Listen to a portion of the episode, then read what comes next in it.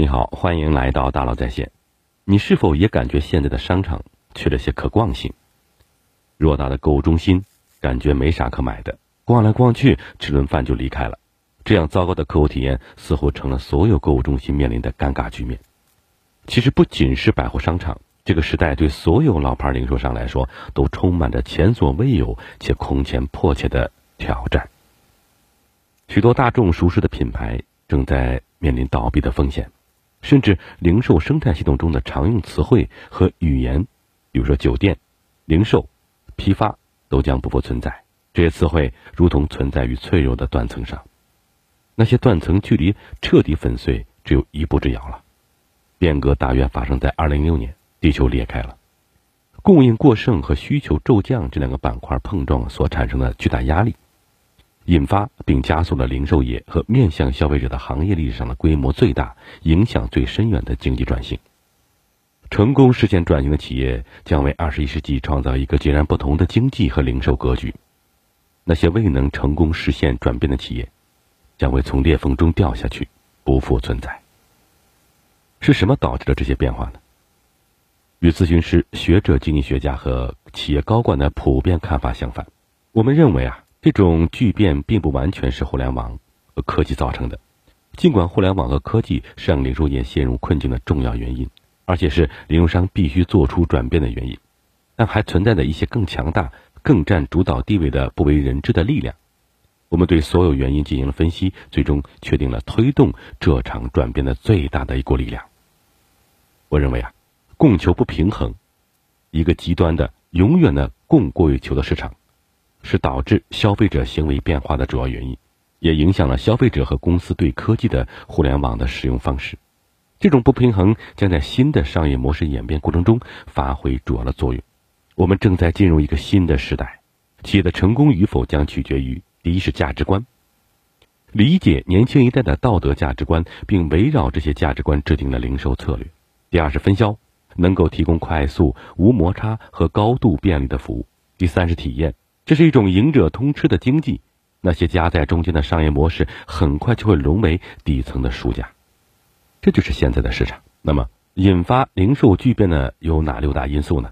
第一个是供需失衡，零售行业的大地战，主要是由对传统产品的供应过量，而需求量过少引起的。过饱和几乎是企业寻求持续增长的必然结果。持续的增长需要企业不断的增加产能，提高平效，进而来降低成本。这种动态也会造成产品和服务的商品化，即不同品牌的产品没有实质的差异，从而导致价格上的激烈竞争。供需失衡的严重后果需要我们对零售和消费者战略进行彻底的反思了。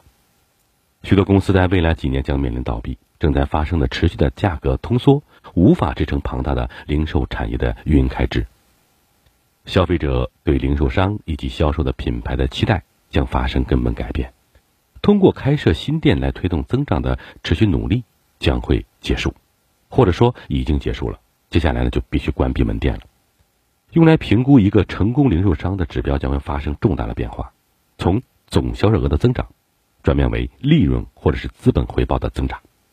第二个因素是物质减量化。物质简量化的第一个方面是啊，生产可供消费的产品所需的物质啊将会越来越少。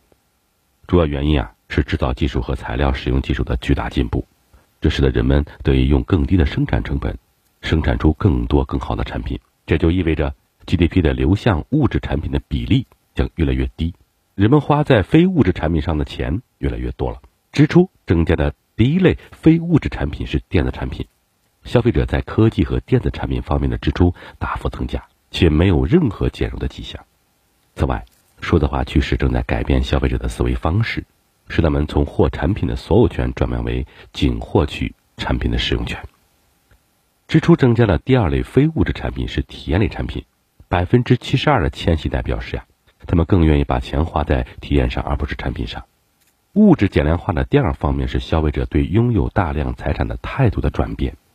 趋势表明，人们拥有的东西更少，只在需求的时候才会购买产品，且经常清理杂物。最突出的例子就是优步和共享单车。物质减量化的最后一个方面是对健康的日益关注和医疗成本的不断上升。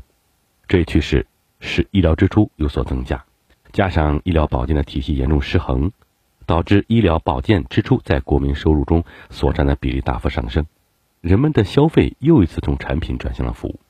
由此可见呀，物质减量化限制了人们对物质产品的需求。尽管利率很低，促销价格很诱人，想靠增加需求来消耗不断增长的供应，也是不可能的。产品价格将会持续的降低。第三个因素是人口巨变，有种巨大的阻力表明啊，需求和数量之间的差距只会继续加剧，供需失衡。这种阻力就是人口的悬崖，人口老龄化和低出生率。在职员工的数量将小于退休员工的数量，在世界许多比较发达的经济体中啊，几十年来生育率一直低于人口的替代率。在人口数量迅速减少的国家，零售商、品牌商和投资商承担的经济风险会越来越大。在某些情况下呢，风险尤其巨大。归根结底，消费者的总体需求在持续的下降，过剩的供应啊，在低迷的消费市场中无处消耗。新兴经济体的中产阶层需要很长时间才能发展壮大，而发达经济体需要更长时间来填补消费缺口。第四个因素，碎片化时代。如果说昨天的大众市场是一个漂亮的玻璃碗，那么今天的市场就是成千上万个玻璃碎片。在二十一世纪初和前几十年里面，必须拥有的商品这样的概念呢，让零售商和消费者为之着迷，就像假期那样兴奋，人们会排着长队，甚至可能在队伍中打架。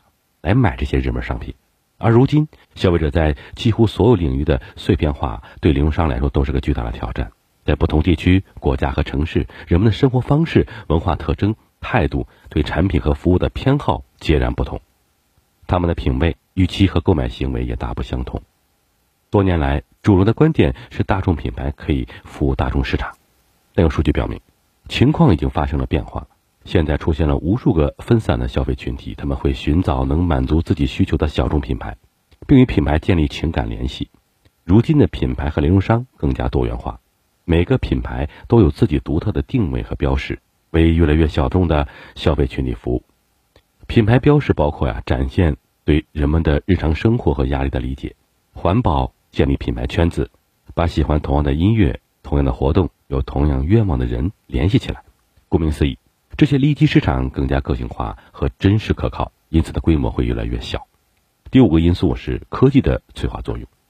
显然，技术一直是通过新的交付和销售渠道增加进入市场的商品供应的关键工具。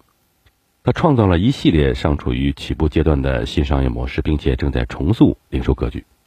最后啊，技术改变了消费者日常生活中的购物体验。大大减少了人们去实体店购物的时间，同时也彻底改变了消费者的购物方式。互联网已经彻底打破了零售商店对进入市场的产品数量的限制，所有零售商都争先恐后的在网上开店，大家都在网络上投入了很多钱，试图让网络世界运转起来。投资增加导致了总利润的减少，网络对线下实体店造成了冲击，在零售业引起了进一步的混乱和恐慌。问题在于啊。每一笔从线下转向同一家零售商线上的交易都会导致利润下降。没错，通过在网上销售与实体店完全相同的产品，现有的每家企业都会损失一些利润。因此，零售商所做的事情正在攻击他们的整个商业模式，这是目前最让零售业高管头疼的问题。老牌企业在网上销售挣不到钱的情况下会损失市值，初创企业怎么可能在这种情况下实现巨额估值呢？第六个因素，自由波动市场，随着供需失衡，使得产品价格接近于零，零售业和所有销售企业的核心竞争点发生了根本的变化。突然之间，有两件事能推动零售业的成功：分销与消费者建立深层次的品牌联系。现在啊，无论消费者在哪里，以最方便的方式，在正确的时间提供产品，并提供正确的体验，将是零售商和品牌新的切入点。大多数现有的零售结构啊，行为和产品都与新的需求不兼容，零售业正进入一个漫长的重组阶段和资产的再配置时期，这是一个痛苦的过程。大量的零售商和品牌会消失，巨变把一切都颠倒了。越来越大的波动性以及其对规模经济的负面作用，是当今发生的一切事情的核心。从百货商店到日用商品、媒体和娱乐。金融服务、酒店、交通，所有零售商都面临着波动性带来的生存危险。只有探索出怎么才能赢得忠实客户，零售商才能在市场中立足。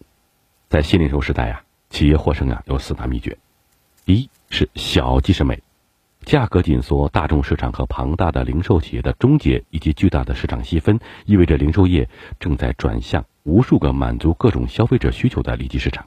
在那些市场中有无限多的专注品牌来提供服务。从一九九六年到二零零六年，标准化、效率和规模经济曾给大众零售商带来令人难以置信的成功。百思卖、希尔斯、梅西百货都见证了超级增长时代，但这种商业模式已经过时了。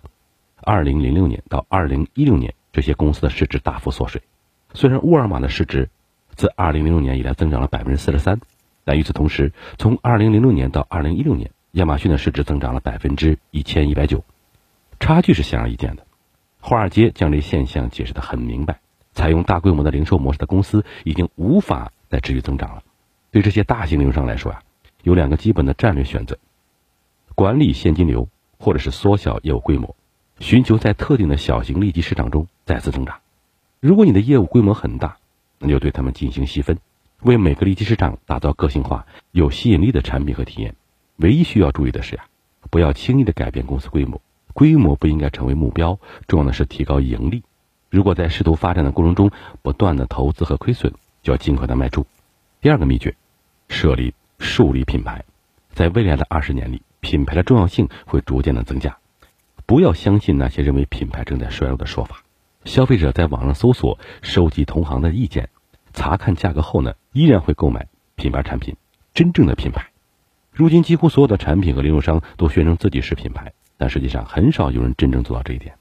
我们认为，未来品牌的建立有五个关键要素。一个品牌必须第一，拥有一套清晰的价值观，公众将奖励真正在多样性等价值观上付出实际行动，而不是只做口头承诺的公司。第二，提高消费者的自尊，反思。你的品牌是否能让消费者找到归属感？第三，坚持创新，产品方面和体验方面的创新都应该更加深入和广泛。第四，保持相对的稀缺性，未来的消费者将寻求越来越独特的体验和产品。当然，这也意味着品牌无限扩张的日子已经结束了。第五，保持自我同一性，永远不要做任何让人觉得奇怪或者是与品牌核心价值观相冲突的事情。第三个秘诀，提高组织的流动性。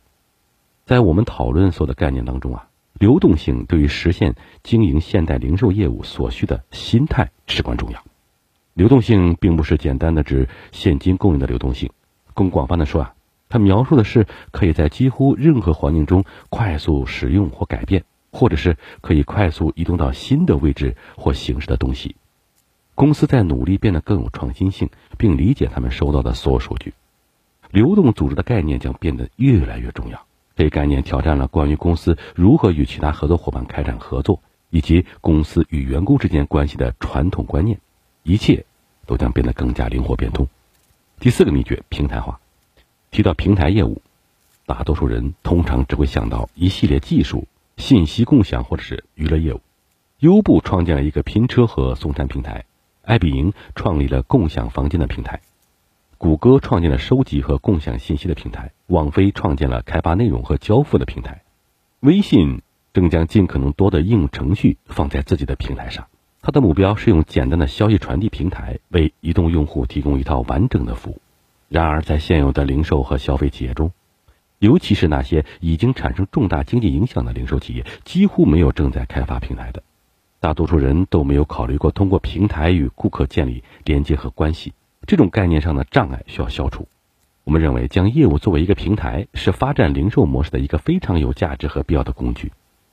正如之前所说，作为交货点的商店正在失去的市场份额，而且这种情况还将持续下去。如果只关注产品，只会导致价值的下降。模型必须不断发展，而将业务打造为平台，实现目标的最佳方法。好，我们来总结一下，对零售业。和面向消费者的企业来说呀，从来没有像现在这样迫切的需要变革。创造和执行新愿景需要新的思维方式。在你决定放弃现有的战略计划之后啊，下面这些潜在方法或许能帮你继续前进。第一是面对现实，今天的节目啊，是分享对未来的展望，这是基于新兴趋势的巨大转变，很少有组织能理解或接受这个巨变。以下三个问题是至关重要：巨变的哪些方面会影响到你的业务？这些变化对你有什么影响？在巨变发生之前，你有多长时间去准备？第二是奉行理性的利他主义。显然，市场规律会一直存在，只有一个好的目标是不够的，但没有目标就没有办法来取得成功。消费者拥有的产品和服务的选择越来越多，他们的物质和消费观念不断的变化，这意味着如果产品和服务没有一套独特的核心价值观，将很难来获得市场。在与公司目标整合后，品牌需要了解客户的需求，并明确自己的平台能为消费者带来什么。第三，创造变革的文化。只有当组织信任水平较高时，才会发生积极的变化。人们之间的相互信任有助于他们发挥创造力。随着旧盈利模式的消失，领导者需要创造一种可以促进相互信任并产生创造力的环境。接受零售行业的巨变，是建立组织承诺必要的第一步，以迎接艰难而必要的变革。如果没有意识到这种转变的巨大影响，将会导致人们采取一些零碎的行动，或者错误的以为转变不会持续，很快就会回归正常。第四，抓住七个 C。即使有了一套明确的价值观，企业也面临巨大的挑战。我们认为，在未来十年里，每一个成功的平台都会有七个支柱，每一个支柱呢，都是生存所必须的。那些想大获全胜的人，需要在这七个方面都要做到最好，分别是社区、定制、联通、便利、内容、策展和选择、控制。好，感谢您的收听，咱们明天见。